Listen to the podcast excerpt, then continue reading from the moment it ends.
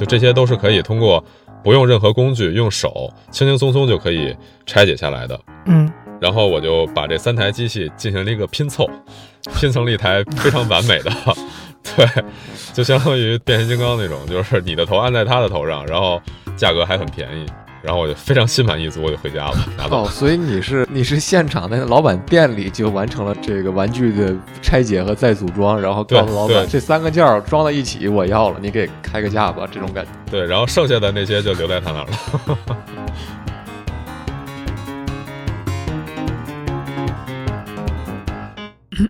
严肃点，严肃点。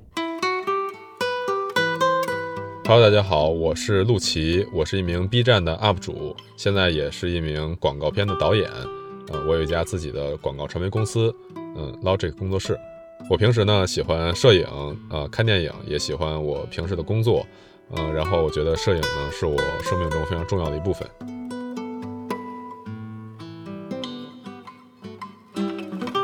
我更期待那种拍完之后去冲洗，经历了几天甚至是更久之后拿到照片的欣喜和意料之外。我也喜欢现在数码相机所无法企及的那种冰冷严密的机械之美。这是我在一位知乎答主的文章中看到的他对胶片摄影的感受。对于有些人，胶片摄影是艺术创作，也有人认为胶片摄影只是文艺青年们的小众狂欢。那么，胶片摄影究竟是怎样的存在呢？本期的嘉宾陆琪是 Logic 工作室的创始人、广告导演。他的客户呢有马自达、微星等大家耳熟能详的品牌。陆琪本人也是名资深的摄影爱好者，他的哔哩哔哩频道“陆琪出品”也拥有数万的粉丝。今天我们就和陆琪一起聊一聊他热爱的胶片摄影，一个小众而文艺的爱好。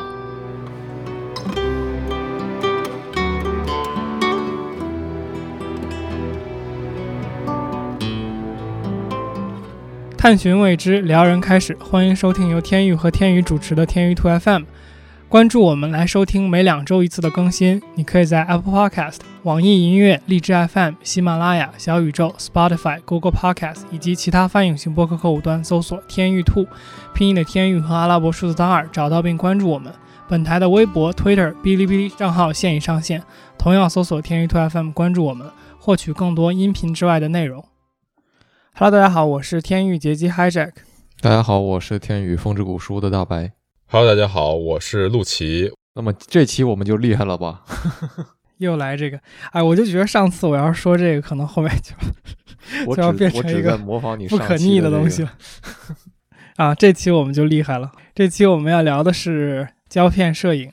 就我稍微懂一点点摄影嘛，就自己比较爱玩，但是我对胶片这一块儿其实也是没有什么了解。嗯，今天也想听你讲一讲，就是这方面的东西。一开始我会担心说这个里边没有足够的故事性，但是看起来就是因为它是一个比较小众的圈子嘛，嗯然后对这个爱好的人可能相对来说没有那么广泛，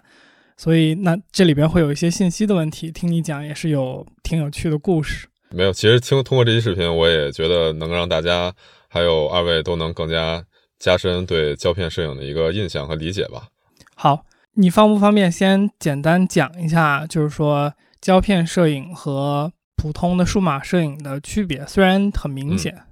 呃，其实说白了讲，就是胶片就是用胶片拍，然后数码就是用数码拍。那么其中的一个根本上的一个区别呢，其实在于通过两种不同的形式去进行的摄影的一个操作。具体来区分呢，其实数码其实是通过一种物理性的一个信号转换，就是它是通过呃我们的传感器将我们的光信号转变成我们的电子信号，然后进行模拟，模拟出的图像啊、也就是我们所谓的数码照片。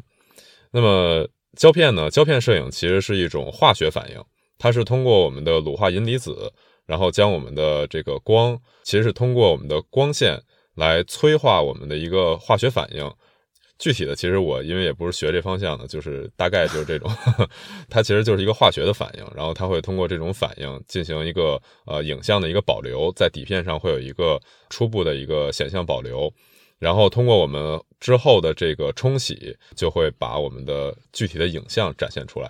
就是据我了解呢，其实摄影最早它是起源于我们的这个美术行业，其实。大家一般都是通过绘画的这个表现形式，尤其是西方那种油画呀之类的这种当时也有这种化学家或者怎么样，他们在研究这种方式，然后就发明了这个最早的一系列的这种操作。好像我记得印象当中，就是通过这种，比如说湿版的这种方式，可能一次显影要十几个小时。最早那张大家最著名的那个张照片曝光了一下午，然后才得出了历史上第一张照片，好像是。嗯嗯，明白。能不能完整的讲一下，如果你要拍一张胶片的照片，这个大概的流程是什么样的？呃，其实胶片摄影，呃，在前期准备当中跟数码差别不是很大，最主要的差别其实就需要你买一卷胶卷，无论它是什么类型、什么规格的胶卷，你需要有一个胶卷，嗯，然后有一个就是胶片相机，然后你把胶卷装到相机里，然后在这个时候只要有光线。啊，满足你的曝光条件，你就可以摁下快门，这样你的光线就会通过镜头照射到胶片上，嗯，然后这张胶片就会留下这个当时环境场景的这个影像，然后通过后期我们进行冲洗，然后扫描底片上的这个影像，扫描到我们现在电子的这个互动通信的设备上，比如说电脑、手机啊之类的，这样我们就可以得到我们当时拍摄的那张照片了。嗯，这个部分。就是我觉得大部分人可能也比较容易从周围的这些是怎么说经历或者经验中知道，然后我感觉我会比较感兴趣的是，就是冲洗这个事儿，我其实一直就没有概念，什么叫洗？就是说真的是要把它泡在某种液体里边来做这件事情，还是说它只是一个象形的一个动词？嗯，它其实确实是洗。虽然我没有真正的去就是去洗过一个胶片，因为洗胶片这个过程呢，其实它是经过近百年的胶片的发展所衍生出来的一个标准的工作流程，就是所谓的洗胶片。所以呢，这个标准的工作流程呢，它需要一定的这个环境，然后操作手法还有设备的这种规范化。嗯，如果普通人去洗的话，可能确实是需要你需要一个显影罐，然后需要每一步的不同的药水，大概可能有那么四五种、五六种吧。嗯，然后去手动的去呃进行搅拌呀，然后每一步加药水，然后最主要的，如果你拍彩色负片的话，需要控制这个冲洗时的这种温度，它可能上下不能偏差零点二度。啊，如果有偏差的话，胶片的底片的颜色就会出现偏色。所以在这种情况下呢，其实洗胶片是一个要求比较严苛的这么一个工业流程。所以一般我是需要把胶片送到专门的冲洗店，它确实是洗这个动作。因为我刚才也提到了，除了各种的药水之外，你在每一步添加呃药水之前、之后，可能都会涉及到，比如说配比啊。把这个药水的这个原有的成分进行一个配比，再加到你的显影罐或者是吊冲的这个机器当中，然后进行不断的搅拌，无论是手动的搅拌还是机械的搅拌，嗯，它都有规范化的一个，就是比如说你要搅拌多少下啊，或者是这一段时间你的搅拌程度应该是怎么样的呀，让你的胶片充分的与这个药水进行反应。不知道是不是特别相关啊？那现在的就是这种冲洗店还还多吗？因为我我以前感觉就是小的时候，可能就比如说大家都是胶卷相机，然后你把胶卷送到什么附近的那种，就类似于照片冲洗店嘛，那种时候还是挺多的。嗯嗯。但是现在就是最近这么多十几年来，就是越来越多这种东西变成了什么打印店呀，甚甚至还有体育彩票店呀这些东西。他们承担了就是同样的这样的一个功能，就是说，那他们本身还有冲洗的这样的一个原始的功能吗？他们还有这种服务吗？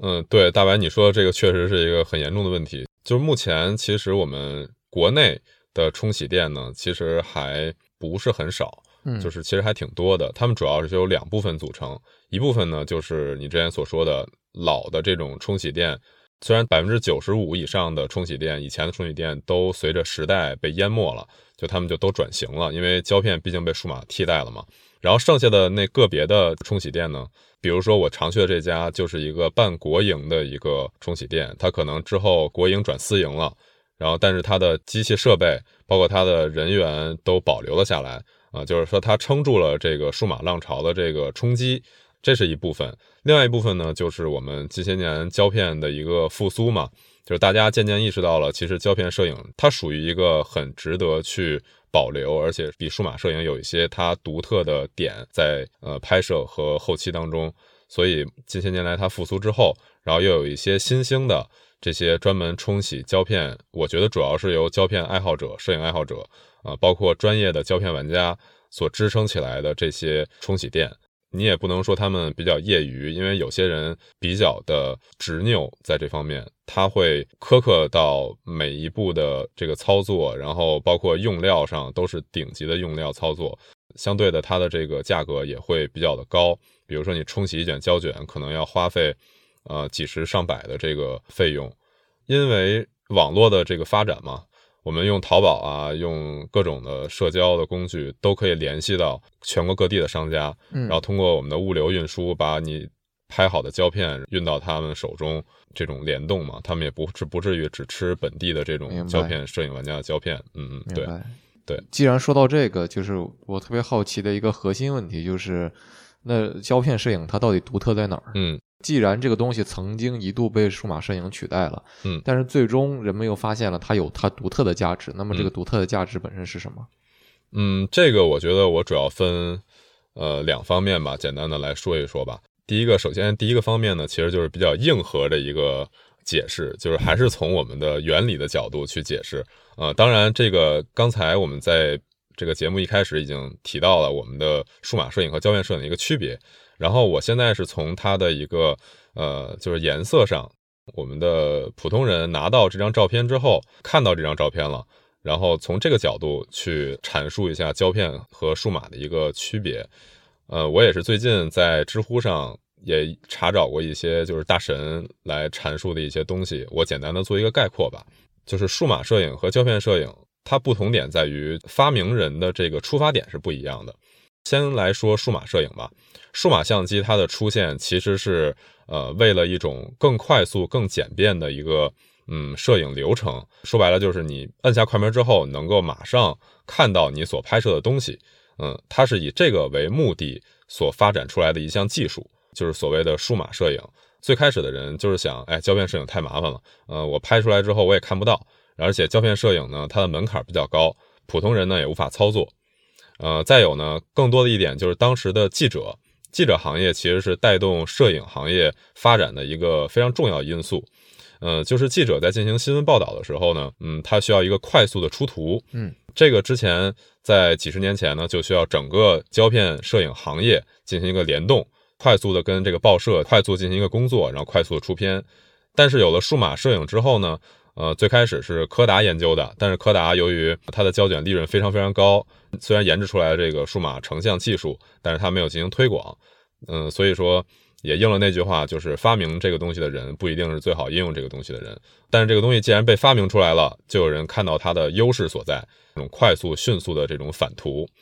但是呢，这一点也带来一个弊端，数码的成像原理呢，也像我最开始所说，它是由一个。呃，数字的感光元件、感光芯片来进行感光的。感光芯片在最初进行设计的时候，就考虑到了人眼对于颜色的感知的范围。在最开始感光的时候，数码元件就缺失了大自然中的一部分光源。也就是说，我们看到很多数码相机拍到的照片会发黄，或者说我们拍摄绿色植物的时候。我们在后期进行调色的时候，会很难去还原绿色植物的真正的绿色，这是因为我们数码相机在感光的时候天生有这种缺陷，这个可能是由于我们呃科学技术发展的一个限制。但是胶片呢，它是一个全色域的一个感光的一个情况，就它其实不是作为一个针对于人眼来进行开发的一个工具。而是它先所谓要满足真实的去还原世界颜色、世界上的色彩的这么一个最初的初衷，所以这个也是导致了数码和胶片比较就是硬核区别的一个一个最开始的原因。所以我们看到的说，现在很多人会说啊，我用数码来进行后期的调色，可以完美的还原出胶片的颜色，其实理论上这是不可能的。另外一方面，就是我们的拍摄体验和拍摄流程上，刚才我也给大家简单介绍了我们胶片的拍摄流程，当然这也是很多人都知道的一点。但是你知道呢，跟你实际上去体验实践是完全两码事情。就跟我们在学校学习的时候，老师会教你知识怎么怎么运用，怎么用。你在课上听得很明白，但是当你一做题，你会发现非常的困难。这需要经过你不断练习体验，对吧？才能感受到。我看到大白笑了，嗯，好熟悉的感觉。对，这点就是胶片非常有魅力的一点。从你摁下快门那一刹那开始，你就会开始期待。或者说是开始心里有打鼓，我这张照片拍的到底怎么样？或者说，其实从你拿到你就是你买的胶卷那一刻，你就会期待这卷胶卷拍出来会是什么样的颜色，会是什么样的一个成像风格。然后你会为了这个拍摄，除非是那种非常专业的摄影师，或者说你真的是非常的呃富有，就是胶片可以无限的去浪费。一般的人拿到胶片之后，都会去思考。我这一卷胶卷，我这一张底片应该去拍什么内容？摄影就回归了最开始的本源，就是它是其实是一门艺术创作。所以，就算最普通的人也会去思考，我摁下这个快门的意义是何在，而不是我摁下快门看看这张照片拍出来啥样，这个镜头应该拍出来什么样，意义就不一样了。相当于，嗯，我还是建议大家可以去买一卷胶卷，或者很便宜的几十块钱的一。一个这个一次性胶片相机买过来，大家尝试一下。当你在收到了冲洗店的这个反馈，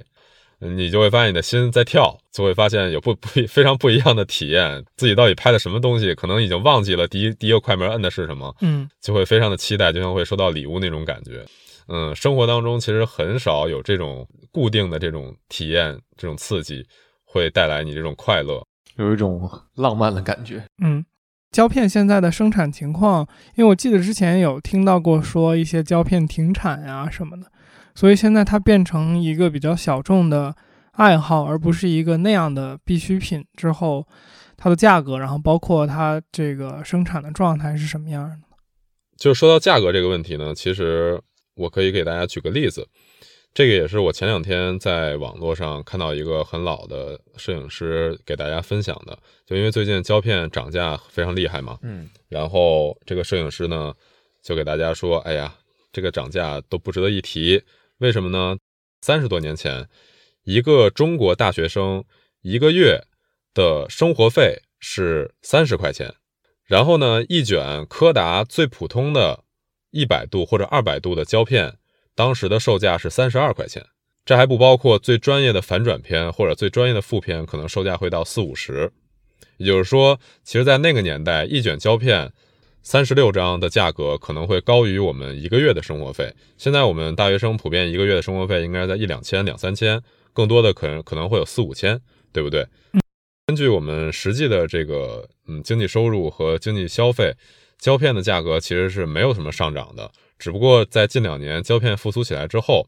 嗯，包括国外柯达、富士的对中国的定价进行调整之后，可能它的售价比以前会高了一些。但是你想，一卷胶卷六七十块钱或者五十块钱，呃，贵的可能八九十块钱，这个跟你的生活费相比，其实不能跟以前相比了。这个价格，嗯，有种就像可乐的那个感觉，当时大家人们挣一百块钱。是甚至几十块钱的时候，可乐两三块钱一瓶。嗯，现在大家挣，如果按北京最低的这个收入，好像是一个月两千多还是三千多吧，那个低保的水平。嗯，那一瓶可乐也也还是两三块钱。所以就是很多事情随着时代的变化，变得就是它的价值变得不一样了吧？嗯，我觉得是时候讲故事了。我我觉得我们对胶片的这个笼统的问题问了不少了，可以。看看杨二奇能不能讲一个，比如你玩胶片过程中你印象最深的故事，或者你觉得最有意思的。嗯，其实玩胶片呢，就是除了我刚才所说的摄影的本身，更多的乐趣其实也在于我们跟不同的人打交道，拥有不同的这个相机来进行这个拍摄的体验。其实，在胶片时代呢，更像是一个百家争鸣、百花齐放的这么一个时代，因为胶片相机的技术含量并不是很高。不像现在数码相机、数码产业就是索尼一家独大，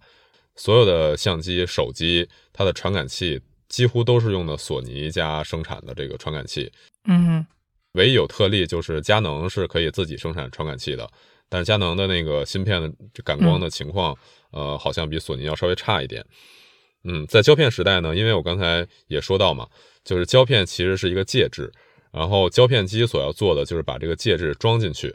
所有的成像呢，最后都交给这个胶片厂家，主要就是柯达呀、富士啊，呃，可能德国那边有艾克发，然后像福马呀、伊尔福这种这些厂家。所以像我们国家呢，当年也有很多呃国营的这个相机厂家，比如说海鸥，大家耳熟能详的，嗯，像红旗啊什么这种，对。所以当时的胶片机非常的多，你可以体验到不同国家，然后不同的设计师的思想，他们是怎么样去理解这个摄影的。我你可以现在就用很低的价格去买到，有不同的操作感都会有，因为。像九十年代、八十年代是日本泡沫经济时期，这段时间呢会有很多的奇奇怪怪的发明，比如说当年的这些机械的胶片相机，像尼康的单反，然后它会配各种不同的这个配件，会有上百个配件，就一个相机你可以淘到它不同的这个匹配的这个配件，比如说取景器，它有六七种不同型号的取景器，然后它有不同的功能，它有不同的这个打开方式、运作方式，嗯。对，然后包括这个胶片仓啊，包括这个过片，包括底下的这个电动的过片器，都会有各种配件，很多不同的玩法。听起来像 JDM，就是日本玩改装车那种感觉。哎，对对对，特别像。对，那这些东西在现在来看，就是会，比如说你会怎么样去接触到这些胶片相机呢？现在还有生产胶片相机的厂家吗？还是更多的是类似于二手？就其实这些东西现在在网络上，就是大家其实会有自己的圈子嘛，包括贴吧、B 站。如果你想玩徕卡、玩哈苏啊这种相机，你一搜都有各种资料。其实这个圈子一直存在，然后而且人数在增加，嗯，大家都想去玩。包括最近周杰伦去年发布那个 MV，不是出现了一款哈苏相机嘛？那个 M 那个 MV 出现之后，哈苏相机暴涨这个价格，嗯，大家就给就就就给炒起来了，对。然后我的哈苏相机是在那个之前的前一年买的，是一八年，哎，不是一九年，对，一九年买的。那个时候的哈苏相机呢，还比较价格比较的正常，不像现在涨得那么厉害。然后我印象最深的一件事就是，当时我去去相机店去淘这个哈苏的相机嘛。然后我走进去之后，我发现老板的那个桌上就摆着一台巨新，就是崭新的一台哈苏的相机，是从日本收过来的。我就去问他，我说你这个相机怎么卖？就是有没有什么问题啊之类的，然后我发现这个老板完全不懂，就就是他跟我说，他刚刚他也是刚刚做这个就是二手相机，包括就是哈苏莱卡的这个生意，我就反向跟他科普这些知识，然后我就发现这个人不太懂，我从他那儿买机器是不是容易受骗或者是会会亏，我而且觉得它这个价格虽然很符合我的预期，当时我记得九千五一台哈苏带镜头带后背。很完美的，而且还是日本特供版的，就是带一个星标，就是哈苏是一个瑞典厂家嘛，然后它的镜头是蔡司的镜头，是德德国蔡司跟哈苏合作的。我当时就有点打鼓，心里边我觉得他卖的还挺便宜的，但是他不懂我要不要去买呢？我当时一犹豫我就走了，就我当时加了他的微信，然后我跟他说我第二天还要来，嗯，然后第二天来了之后，我觉得还是先买走吧，因为我检查了一下，我觉得都没有问题。结果他跟我说，这台相机在昨天晚上就被别人给定了，就是 已经有人直接交钱了，把钱都转给他了。嗯，就当时巨后悔。后来我就说，你下回能不能稍微留一留 什么的之类的。然后我就跟这个老板，其实就相当于就关系就变得非常好了。后来呢，有好的结局嘛。过了一段时间之后，他跟我说，他又从日本淘了一批这个相机，其中有三台都是成色不错的哈苏的。机身，然后有镜头，让我过来挑一挑，然后就过去了。因为哈苏相机呢，跟普通相机不太一样。哈苏相机是一个模块化的相机，它跟我们普通意义上的相机只有机身和镜头这个概念不一样。哈苏呢，它还有后背、有取景器、有对焦屏，就这些都是可以通过不用任何工具，用手轻轻松松就可以拆解下来的。嗯，然后我就把这三台机器进行了一个拼凑，拼成了一台非常完美的。对，就相当于对，就是变形金刚那种，就是你的头按在他的头上，然后你的你的后背按在那个那个机身上，经过一番的调整排列组合之后，得到一台完美的机身，而且价格还很便宜。就是上回那台，呃，没有经经过我组装的是九千五嘛，这个就贵了一点，是一万块钱。然后我就非常心满意足，我就回家了，拿走。哦，所以你是你是现场在老板店里就完成了这个玩具的拆解和再组装，然后告诉老板这三个件儿我对这这三个件儿装到一起我要了，你给开个价吧，这种感觉。对对，然后剩下的那些就留在他那儿了。当然，当然，剩下那些也能再组装成两台机器，但是就没有那么完美了。嗯，就是它的成色呀，还有什么的，对。三结果三个 成色还不错的相机被你变成了一个成色巨好的相机和两个一般的。对对对对对，就是这样。因为就当时他其实也没经验，就是他就就让我这么干了，然后我就这么这么干了。我还以为大佬大手一挥买下了三台相机，然后回来自己这玩了一下变形金刚，原来是在人家店里就玩儿。这个你这老板这对你是真够仗义的。后来那个我我和他我们都发现，就哈苏这个机器，就是你如果整个一套去卖的话，它的价格不如你分开拆开零件去卖。市场上因为流通的这个零件就配件嘛，比如说单独卖机身、单独卖后背，这些都比较少，所以呢，它的价格会比这个普通单一套去出会高。这也是我们所常说的，比如说你要买车，你让车的零整比是多少？嗯比如我们所熟知的，比如沃尔沃这种车，这个牌子就是它的车并不是很贵，但是它的零整比可能达到能百百分之八百或百分之九百，就是你把这辆车全拆了卖零件，你可能能买九辆这辆车，就是这么一个概念。所以说，这个胶片相机的这个市场其实是一个很神奇的市场，然后各种各样的骚操作，然后你能交到不同的朋友。因为我也做 B 站嘛，你们也介绍了我的 B 站有几万粉丝，我经常会在北京的摄影的相机店里边碰到粉丝，就他们会过来跟我打招呼，有握手啊什么的，说哎呀，说我我陆琪，我是看你那个视频长大的什么的，就会就会聊嘛，对，就会聊，就是大家就其乐融融嘛，就它真正成为一个亚文化的圈子，然后大家都有共同语言在里边，就会聊得非常的不亦乐乎。如果我觉得不是疫情影响的话，可能呃最近一两年我都会去参加我就是外地的这个也是同为 UP 主的朋友，都会跟他们聚会啊什么的，我觉得会非常的有意思，这个会给人生增添很多就是意想不到的故事，还有快乐。嗯，有没有什么被骗的经历啊？这个其实也是，无论你是淘胶片机还是淘一些古玩啊之类的，都会遇到的。就是除非除非你是线下那种一对一的面面对面的交易，这样你可以检查，你可以试，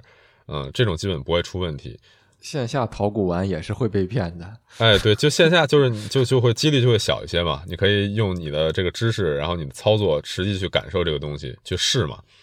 但是像现在网络交易，闲鱼大家用的比较多，然后可能那个东西发过来，你才会发现哦，原来那个人照片上没有拍到或者怎么样。嗯，对，就是但是有的人卖这些机器的时候就会说，哎，你这快递一签收，你不许退了，这个就是啊、呃一定不要去答应，你可以去说啊，那我肯定要试一下之类的。嗯，就是其实这个事情都是不太一定的，就是你可以笼统的去讲，就是二道贩子卖的机器可能没有个人的保护的好。但是这个呢，真的是因人而异，嗯因为我们不同的人嘛，有不同的使用东西的习惯。有的人他这个镜头在他手里边可能待了几年、四五年、三四年的时间，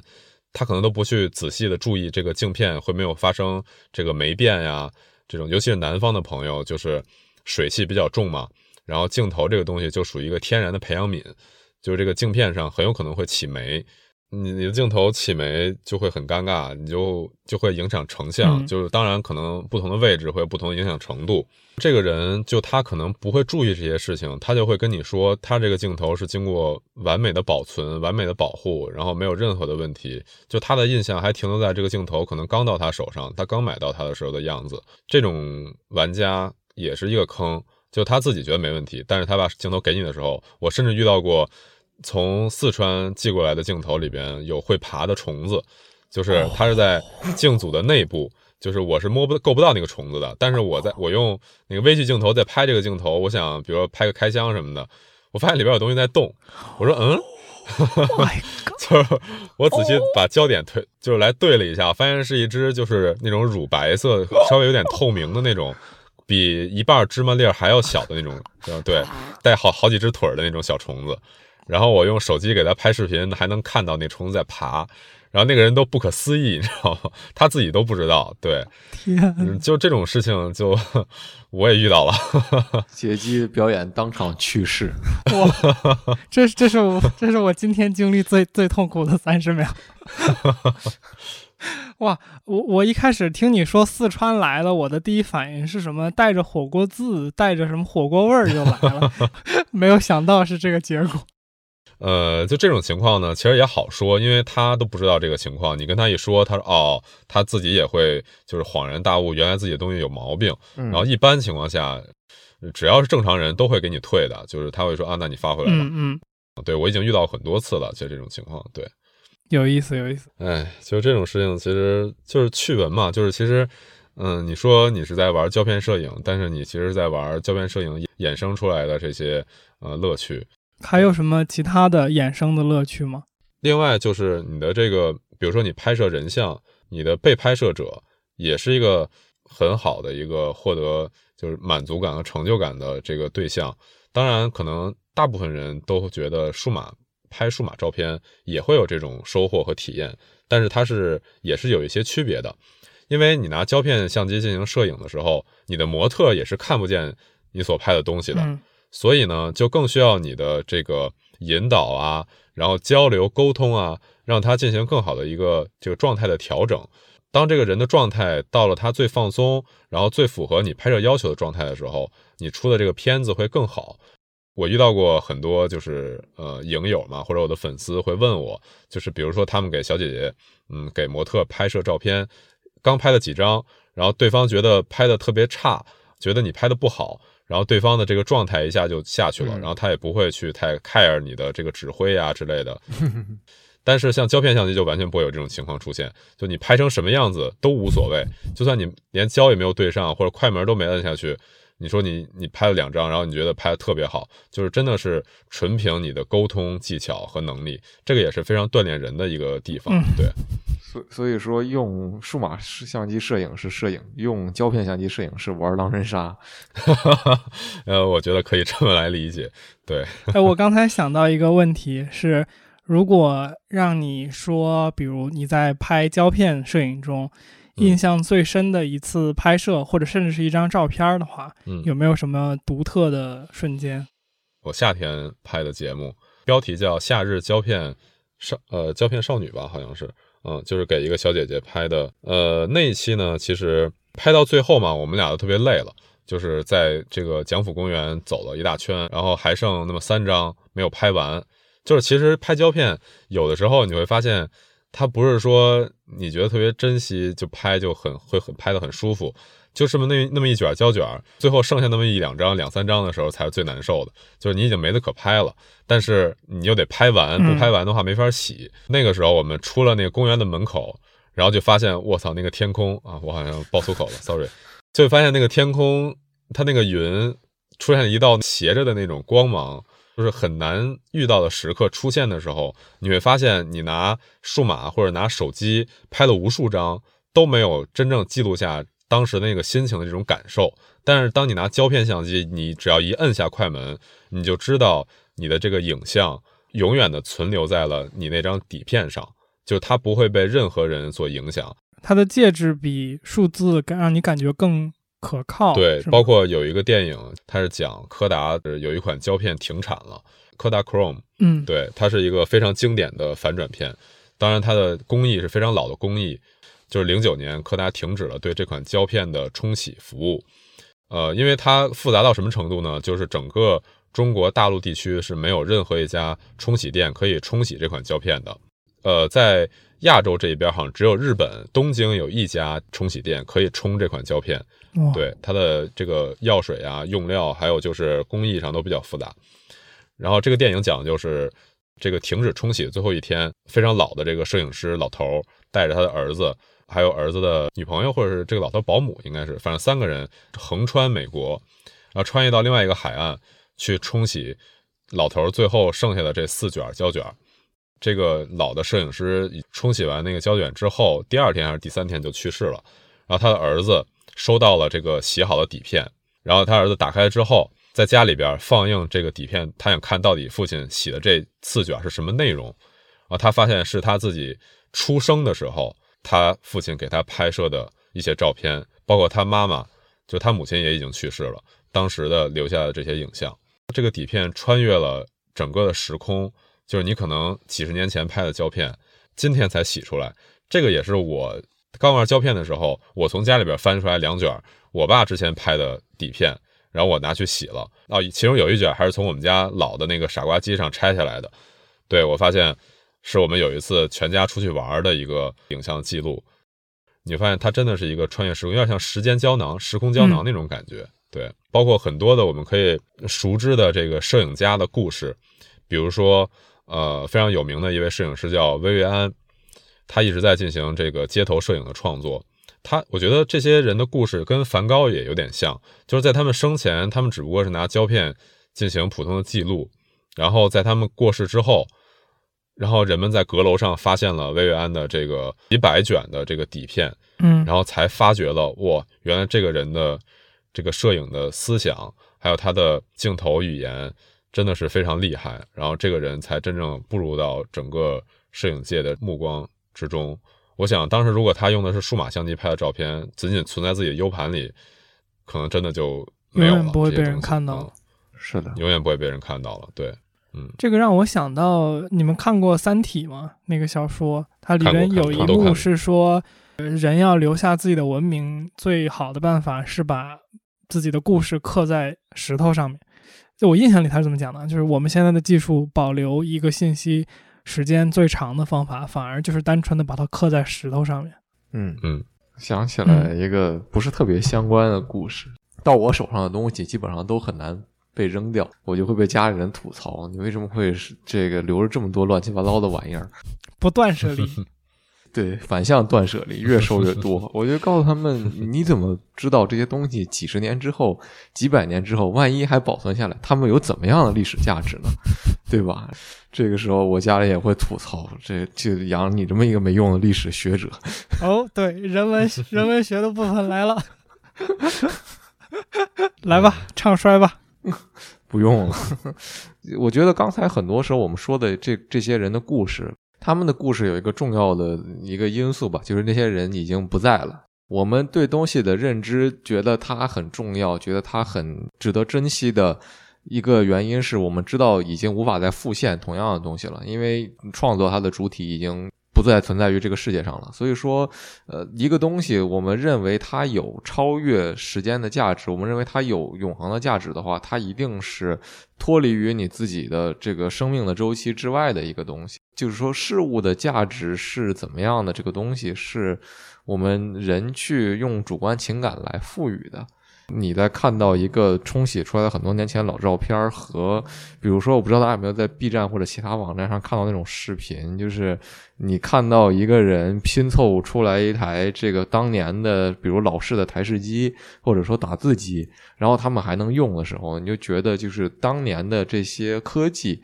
给我们带来的东西可能是。更单纯的，没有那么多复杂的功能，而我们就被迫的要在这些简单的功能里来去赋赋予它复杂的意义。而当今天的我们遇到的这些设备能够带来的功能超出了我们的理解的时候，我们反而失去了用它们的创造复杂意义的动力，因为它们变成了这个琐碎的日常的一部分。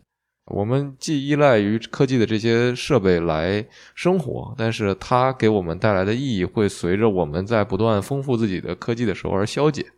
可以，本期的拔高，